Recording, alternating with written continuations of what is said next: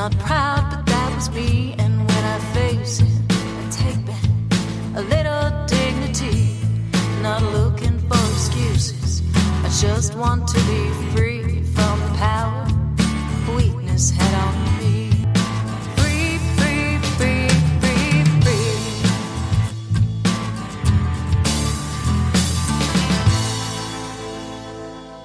everyone, and welcome to the Bubble Hour, where real people tell real stories of addiction and recovery. I'm Jean McCarthy, recovery author, vlogger, and podcast host. I've been chronicling my adventures in life after alcohol since my first day of sobriety over nine years ago in my blog Unpickled, and in books like the Unpickled Holiday Survival Guide and my poetry collection, The Ember Ever There. I tell my stories there, and I hold space for your stories here. And today I'm holding space for Michael Gallagher. Now, Michael has spent a lifetime studying what causes some people to adapt and transform to match their circumstances, while others struggle to find their way. In his research on transformation, Michael realized there were only a few big building blocks that everyone needed to build upon to create lasting change. He's the author of Waking Up, a guide for transformation, and has a passion for sharing these life changing tools with others. Michael is not speaking at conferences, coaching, or writing. You'll likely find him traveling with his family, maybe not this year, but hopefully again soon, and learning about something new or telling one of his four daughters a dad joke. Michael Gallagher, welcome to the Bubble Hour. Thank you. I'm really happy to be here. I'm glad to have you. So, I'm going to just start by turning the airspace over to you and asking you to tell us about yourself, Michael, and tell us your story. Well, thank you, Jean. Um, as I start telling my story, I, I would start by saying it's a lot of what I wrote about in my book, Waking Up, A Guide for Transformation. Um, you probably won't get the whole thing here, but if I miss anything, you can get it there. Uh, it was an unusual um, circumstance, I think, that led me to addiction and alcoholism, though I think the underlying causes of it were very similar to what everybody else uh, deals with. Um, as a kid, um, our household, I had three older brothers, mom and a dad, um, but our household was a, a different sort of place than many in that my father was a career criminal. He was an addict, uh, ended up going to prison uh, when I was eight years old.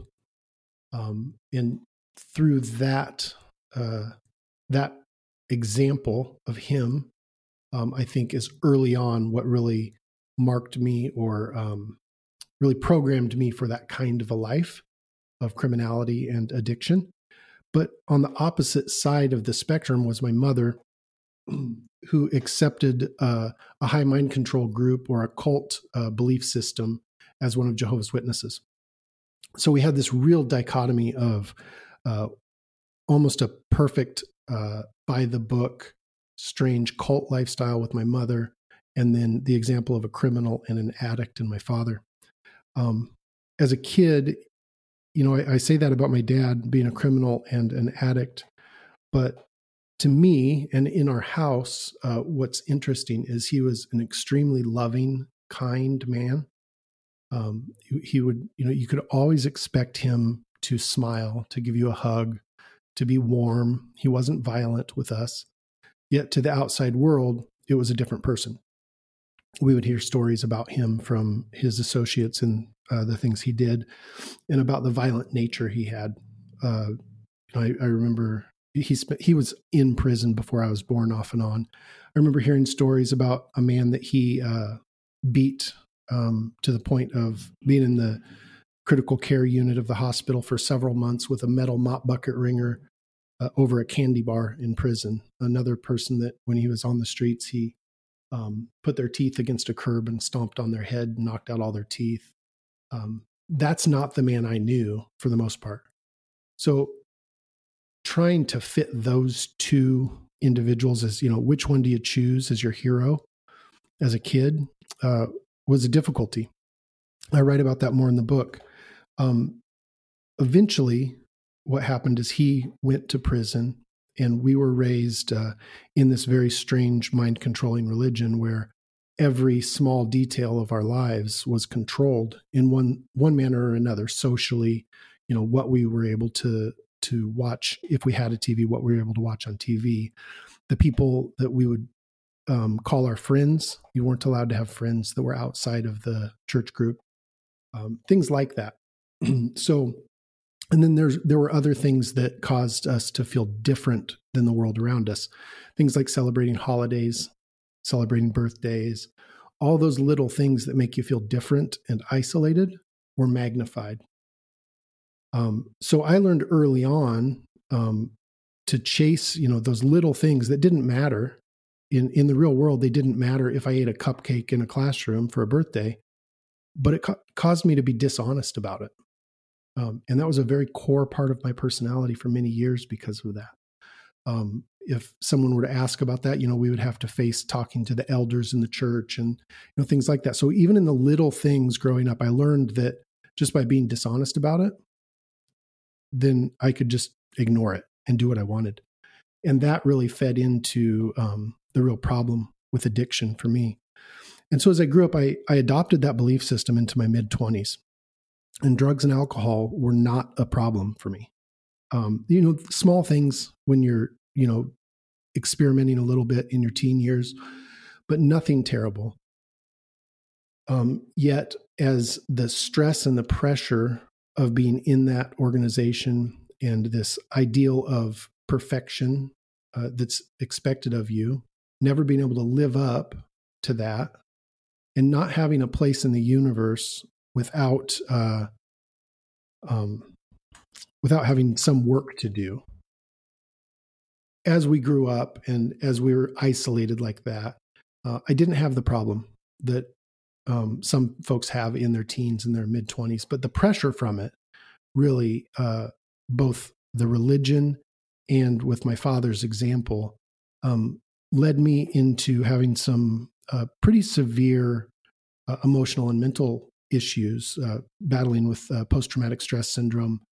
Um, for a long time, waking up having nightmares in the night, start, you know, just all kinds of symptoms with that. And I found as I slowly moved away from that church, I found that what really set my nerves at ease, where where I was able to get through that, was by drinking. So I would, you know, have a few glasses of bourbon every night. At the same time, because I still held the belief after I left, because I couldn't live up to the standards that they set, um, I still held on to the belief that we were part of God's chosen people. Anyone that was not a part of that um, was at risk of dying tomorrow, the next day, very, very soon in Armageddon. So believing that I was very soon to die in that belief system, along with finding some solace in uh, drinking and calming my nerves that way, really led to no limits in what I was willing to do uh, when it came to burying emotional issues with alcohol and drugs.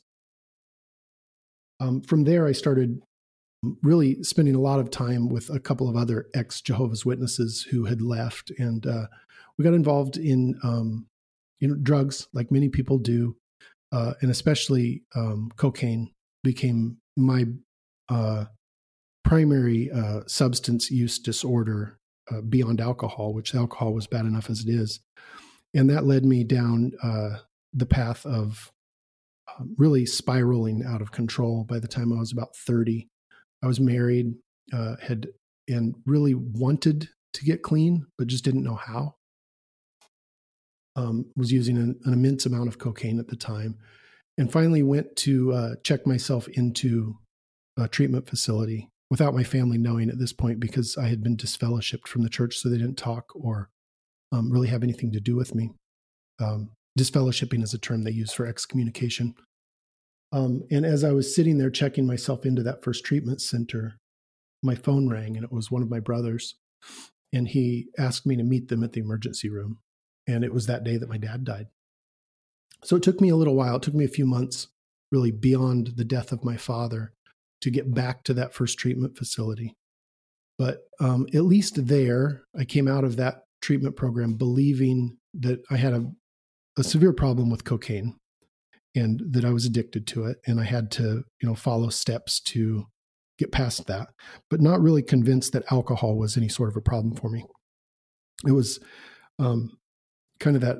I think an awfully lot of folks that go into recovery go through that at first. So it was really a stair stepped recovery for me. You know, admitting for a little while and then not, and then the people I was hanging around with too uh, were people that were very new in recovery. So we weren't really good support mechanisms for one another. So after a number of years continuing to drink, continuing to drink, it just my my professional life was fine because I found a place where I was able to uh, do that at will. I was a sales guy in the technology space, and you know it was happy hours after work, sometimes lunch happy hours, corporate meetings, uh, conferences. They all revolved around drinking. Professionally, I did fine. I was functional, but my life and you know the, the inner peace I had was non-existent, which led me uh, finally to my third. And I know I kind of went through a number of years there very quickly, but my third treatment was really where um, I finally, for the first time, found some peace. And it was uh, not necessarily because of the treatment center I was in, but because I found a path of uh, I was reading a lot while I was there. I had I was in a poor mental state. I had become suicidal, um, but I, I started picking up on the idea that maybe a Buddhist path would work for me, and I began reading a lot by the Dalai Lama and other uh, Buddhist writers, and picked up a meditation practice, and that for me has made all the difference. And it's something I carry to this day, and it's a big part of my recovery process.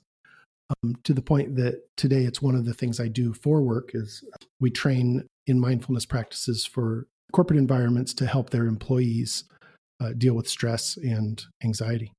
So that's me in a nutshell. It didn't take as long as uh, possibly it should have. well, there's always so much more to dig into along the way, and we have a lot to talk about. I, I really enjoyed reading your book and seeing the path that you took as you walked yourself out of a place of darkness. Let's start by talking about the influence of the religious culture that you grew up in and you mentioned that as a child, you weren't allowed to partake in birthday parties or Christmas concerts and that kind of thing. That is an intentional way of making people different within a church or any kind of a group.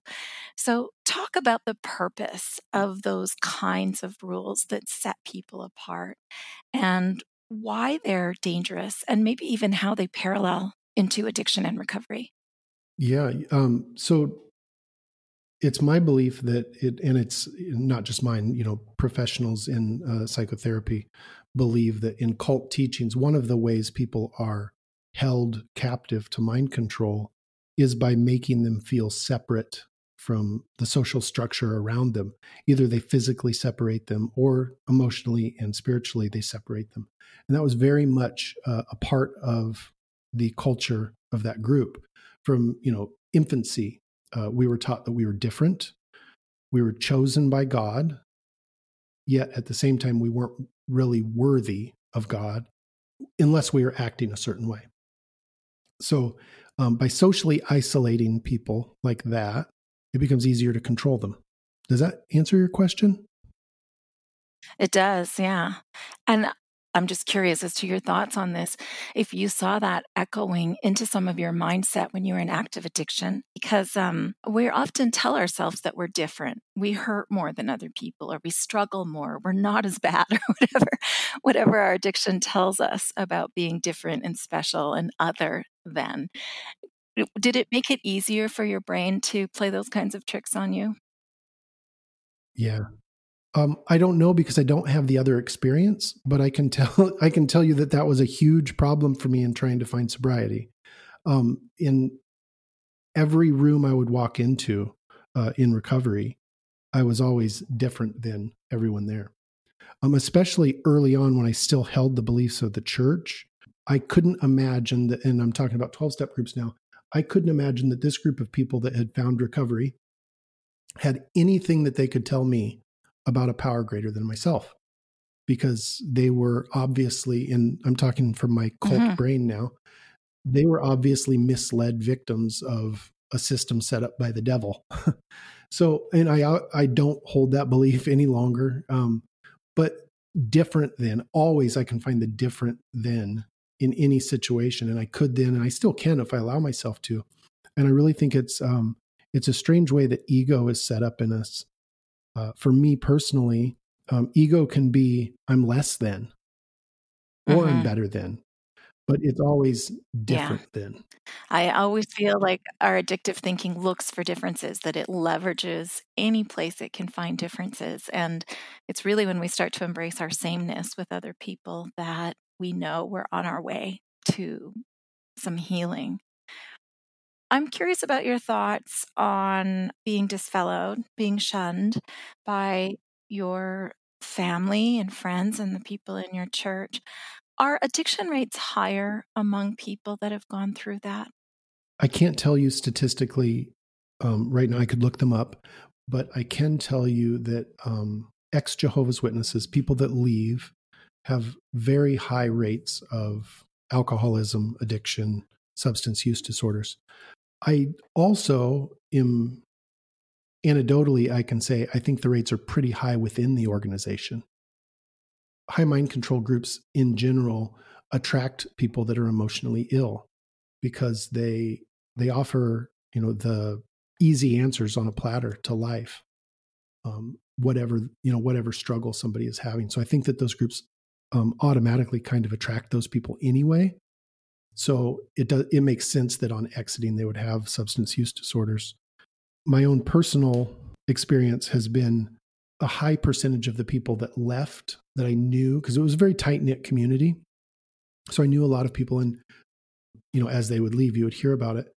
They did deal at least for a period of time, and some of them still actively are dealing with addiction issues. Does that answer your question? It does. Yeah, and I want to talk some more about that too. Do you feel that for some that religion is their addiction?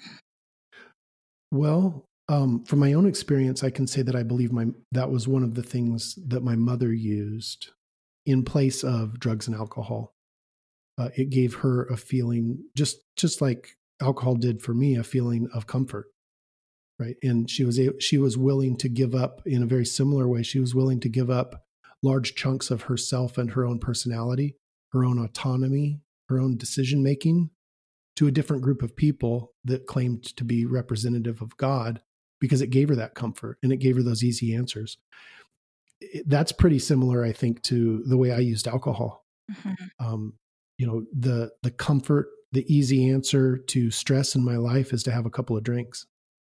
You know, it's interesting. I hear a lot of compassion in your anger and not accusation.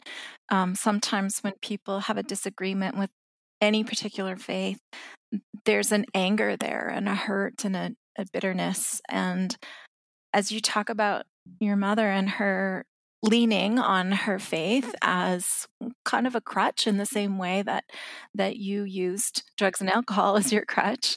Uh, i can hear compassion in you not anger. Did it take time for you to get to that?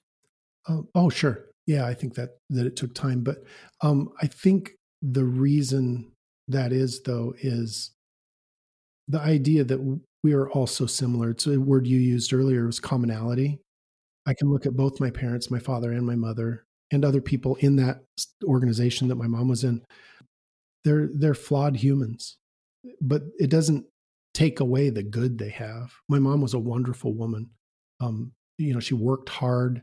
She gave us a, a strong work ethic, uh, at least some semblance of morality or um, ethics, where my father probably did not add that to our life. So today, my way of looking at that with compassion is um, where at least what got me there is through a lens of gratitude rather than focusing on you know mm. the bad. Uh, i try to focus on what what i'm thankful for that they did. They were flawed humans um, but they did their best. We're going to talk uh, a little bit more about your perspective on gratitude in a few minutes but i want to first take a moment and talk about what you mentioned is that when you first went into treatment, it was for cocaine addiction, but you thought that alcohol was okay to continue using afterwards because you didn't really think it was the problem. You didn't think it was the same or as serious as a drug addiction. And so your, your addiction really transferred from one to the other. So, can you talk a little more about the idea of that denial and why it's dangerous, but also for some people, how it is the only possible path to sobriety for them is to lay down things one at a time. Yeah. I think many people take that stair stepped approach as they figure stuff out. For me, I think the denial was largely in, I, I still carried with me, even though I wasn't a part of the church, they had kicked me out, I still carried with me the belief system. And so the belief system was such that uh, illicit drugs, or you know cocaine hair you know any of the drugs uh, other than alcohol were sinful. But alcohol was completely acceptable. So carrying that belief through that i think is what um, caused me to hold on to it longer. And also the rapid decline in my life using cocaine versus using alcohol. Um, alcohol for me was a more gradual decline in the quality of my life um, where cocaine, you know, financially, emotionally, physically, you know, sent me to the bottom very fast. Mm. Does that make sense? Mm-hmm. It does. When you decided to give up alcohol, was it easier than you thought? Harder than you thought? um, well, it depends on when when we're talking about because when I tried to do it for a very long time, I would I would swear it off and I would go back to it. Primarily because I wanted to quit drinking for someone else. And I hadn't made a decision that I wanted something better for myself. So in that respect, yeah, it was it was very difficult. It took several years of of that kind of action. I'd swear it off, I'd go to a few meetings, I'd come back to it. But really I had a moment of clarity, a moment of um, when I was meditating, the last treatment that I went through, um, where everything changed for me. Um, I was really at the very bottom emotionally that I've ever been. Um, I was suicidal, and I I was I remember it vividly. I was sitting on a picnic table on top of it, out in about oh 50 to 100 yards away from the main building, um, and this facility's out in the middle of uh, rural America and so I was surrounded by cornfields, you know, except for this little yard I was in and under the stars. And I just begged for help to the universe, to God, whatever name you want to put on it. I said, just help me. And I was meditating at the time and just a, a peace came over me that I hadn't ever felt before in my life. Hearing someone say that coming from my mindset before, I would have laughed. I, I, would have said they were crazy. I would have, and all I have to offer is the evidence that since that happened for me, I was in a you know a very deep meditative state, and I saw myself as very connected for the first time to everyone and everything around me. And it was the first time in my life I'd ever had that feeling, or that even that thought that that could be the case. And since that time, it has not been difficult for me at all. I've had no desire to drink or use drugs. When you describe that moment in your book, you say you realized that you didn't have to earn your place in this world, that it's already yours. How did that feel?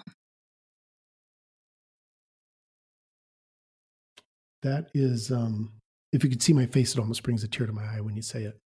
Um, oh.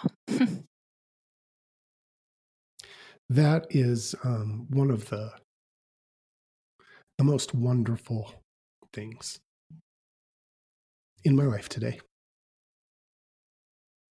And I think that's about as much as I can say without breaking down like a baby. But not that I think that's the only people that cry, but um, I think it's pretty healthy to cry. Um, it, for the very first time, you know, I was, uh, I had spent a lifetime believing I had to earn, I did not have a space in this universe if I didn't earn it.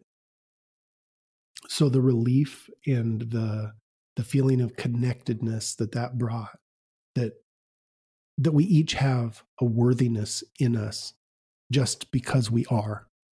Just because we're here. We have a place here.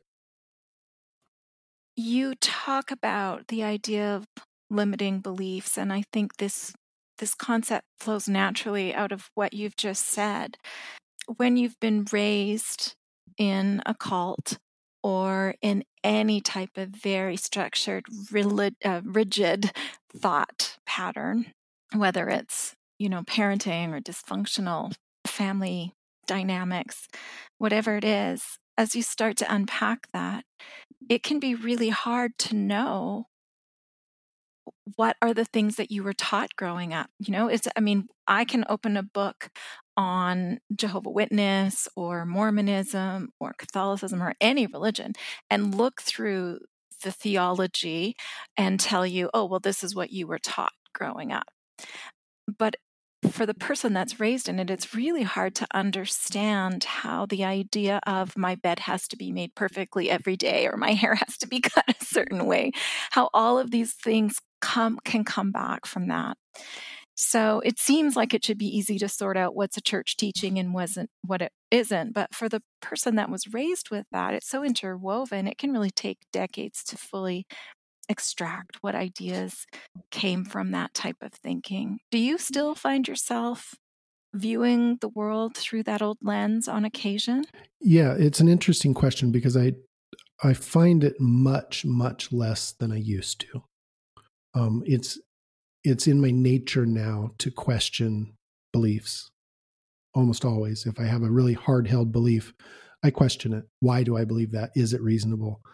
But where I notice it probably more often than not is um, in parenting. Uh, you know, being raised with very strict, you know, who you can go out with, how late you can stay out. Some of those are good standards, right? Like I don't want my children out running the streets until one in the morning. But at the same time, some some of it is just I have to back off and say, well, wait a minute, why do I feel that way? I know I'm protective of them, but why do I feel like my daughter shouldn't wear the dress she's wearing? Or um, why do I feel like you know, they shouldn't say a certain thing the way they said it to me?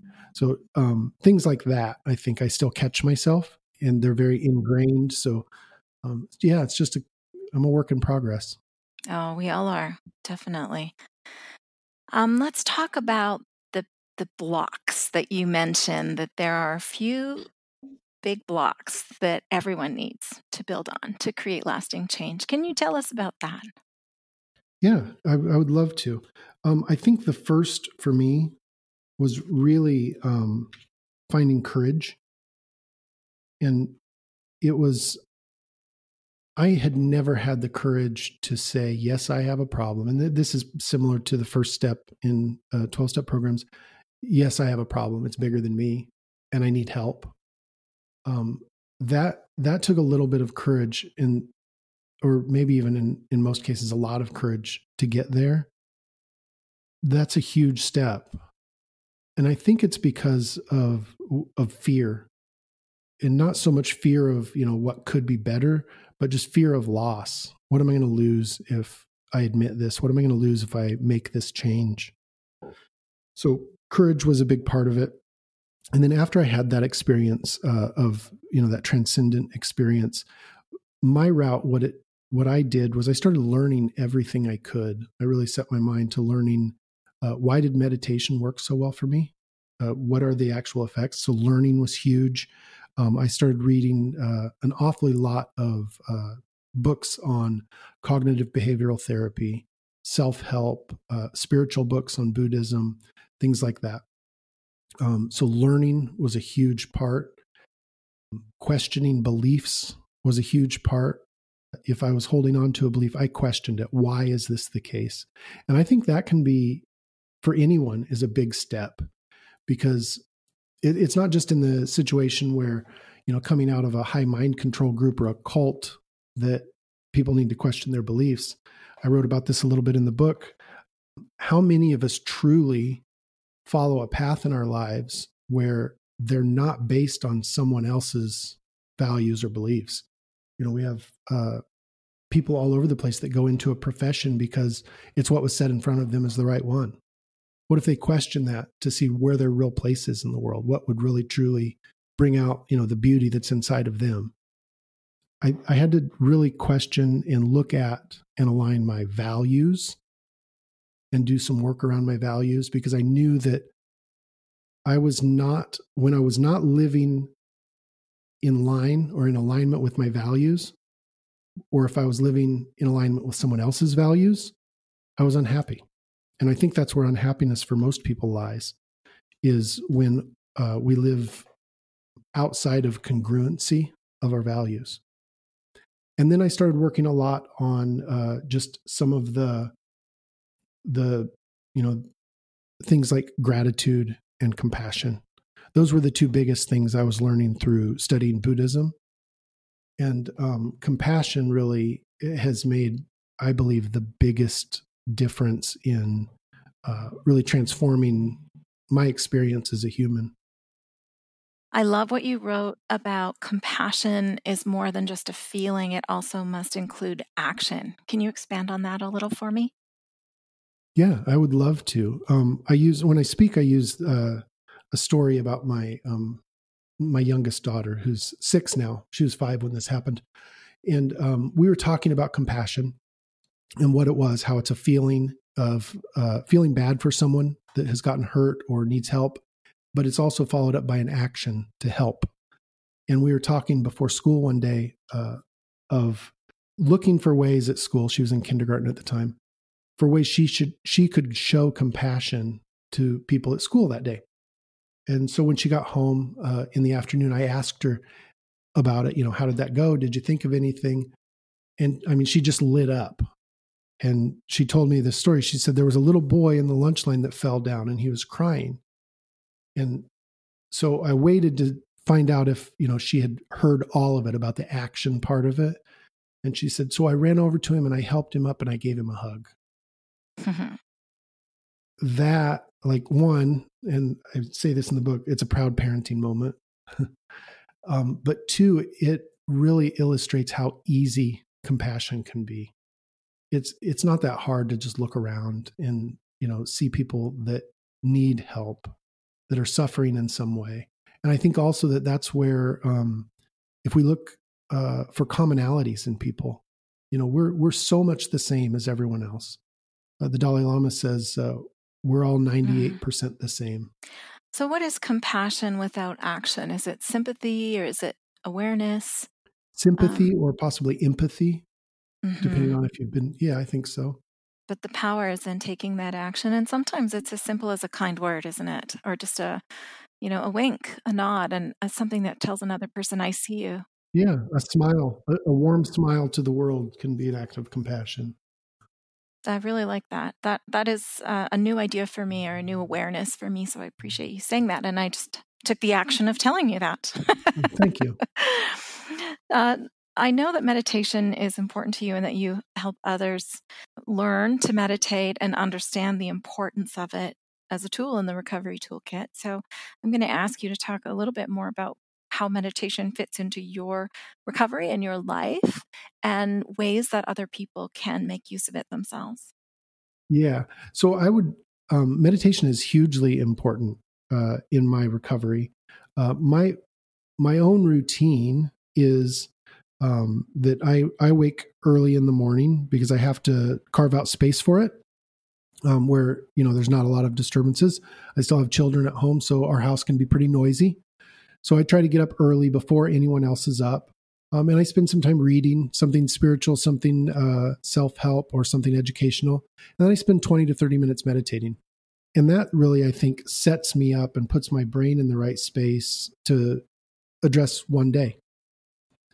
And as I suggest that to other people that, hey, this really helped me, it might help you, what I often hear is, oh, yeah, I tried to meditate and I'm just bad at it.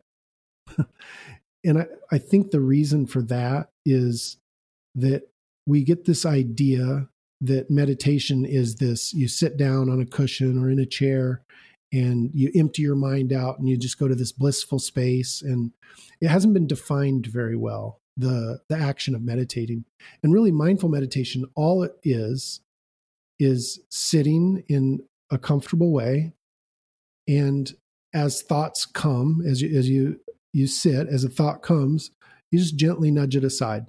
and you think, I'll think about that later. I'm not going to right now. And it's that practice of um, uh, moving stuff aside that you gradually, the, the periods of time that you're able to have peace in your thoughts without the constant monkey mind going on, you know, jumping from one thing to another, to another, to another, uh, they gradually increase. And then what I find is that overflows into other parts of my life. And I'm certainly not perfect at it. I never ever want to put that, you know, out there as if, you know, I have it all figured out. But um, you know, as I catch myself in traffic and somebody cuts me off, I can skip a beat and I can back off of that and and give myself a moment to be in this space rather than just reacting. Because I think that for me, addiction and drinking, uh, it was a continuous reaction. I was either running towards something that was pleasurable or running away from something that I didn't want to deal with or I didn't like. And there was no space in between those two things.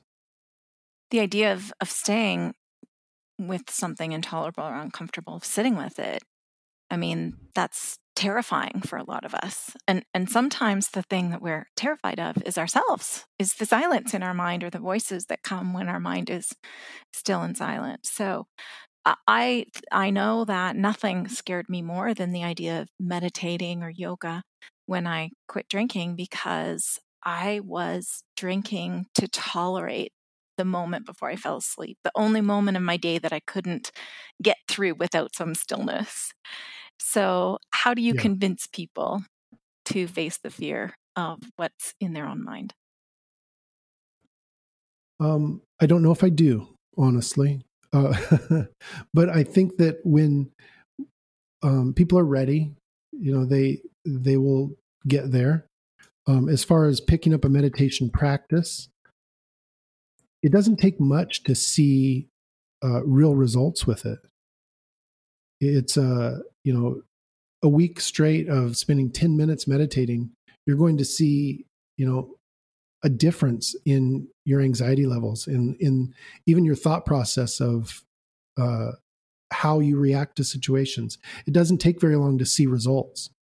And anybody can do it wherever they are. So i mean it's such an easy thing that why wouldn't someone want to try it um, there's this great book by uh, timothy ferriss i don't know if you're familiar with his podcast or not but it's called Tools of Tools of Titans. And he on that podcast, he has uh, the, sorry, the podcast is not called Tools of Titans. I think it's called the Four Hour Work Week. I'm not positive, but um, or just the Timothy Ferriss show.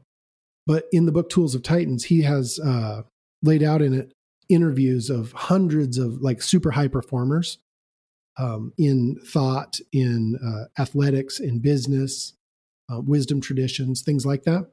And what was really interesting to me as I read through it, he said that the one thing that more of them have in common than anything else is some sort of uh, mindfulness practice.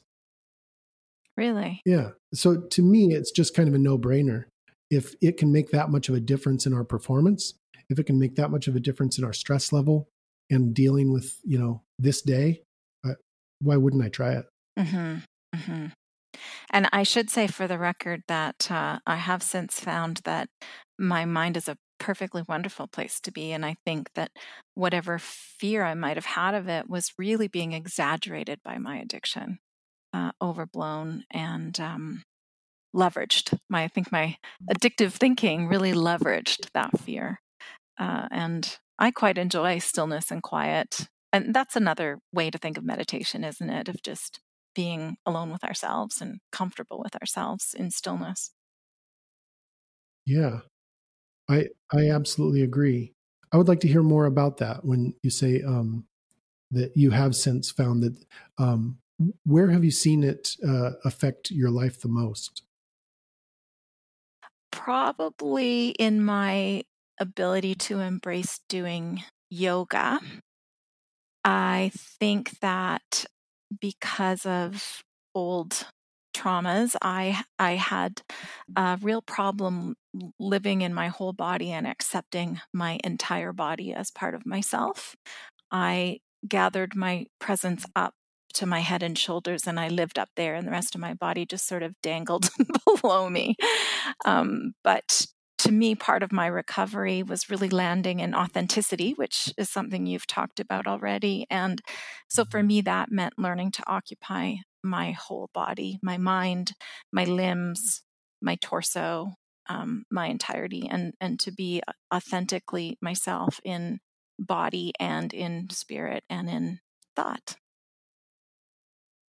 That's awesome. That's a um, that's a great way to look at it and to think about it. Um, I'm more towards the.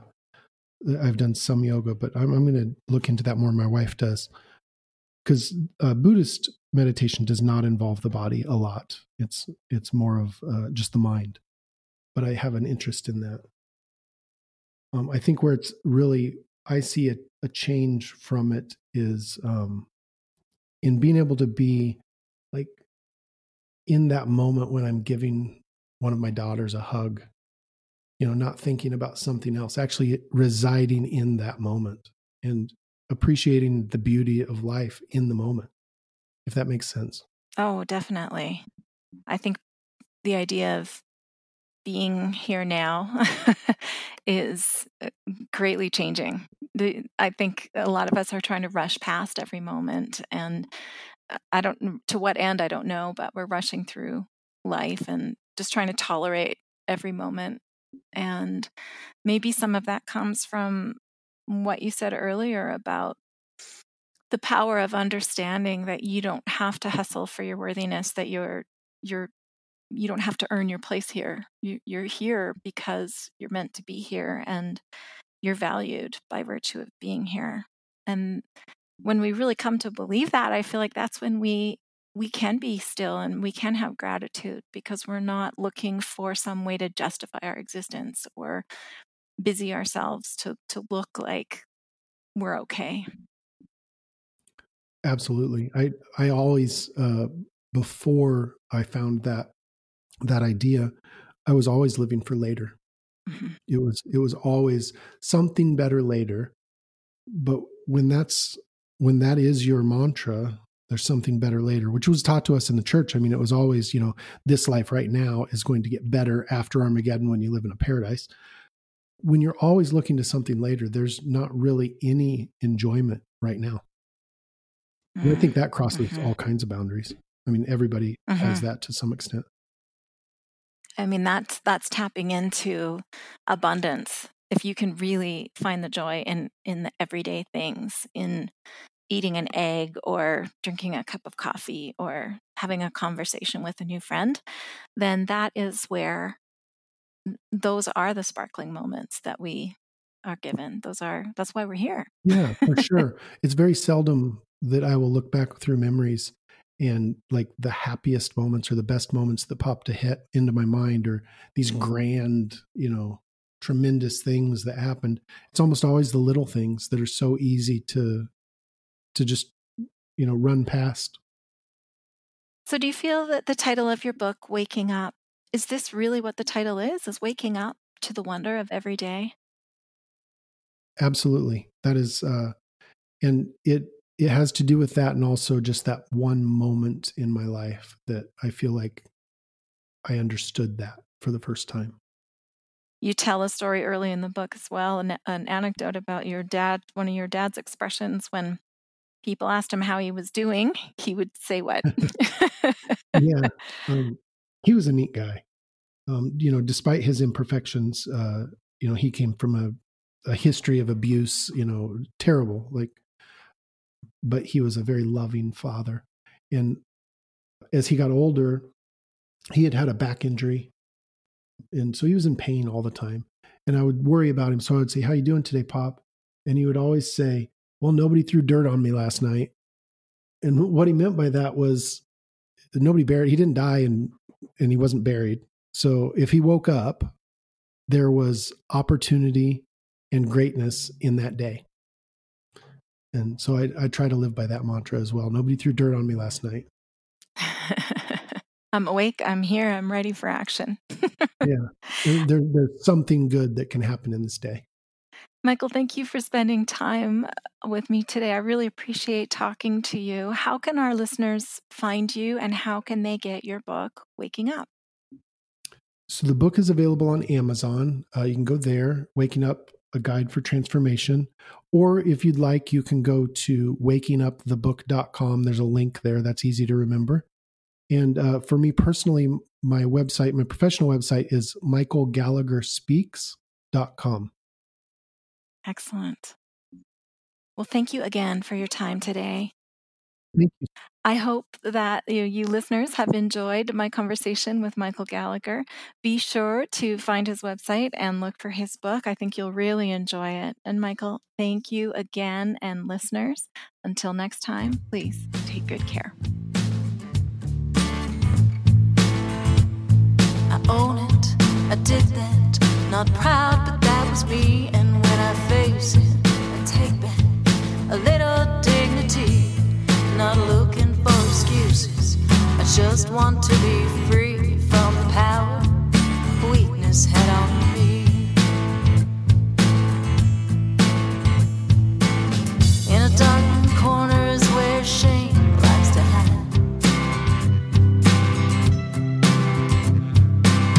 You think you're strong cause you keep it all inside. It just stays and wait there to rob you of your pride. Turn the light on, turn the light on, you can shine. When you say, Oh, I did that, not proud, but that was me. And when I face it, I take back a little dignity.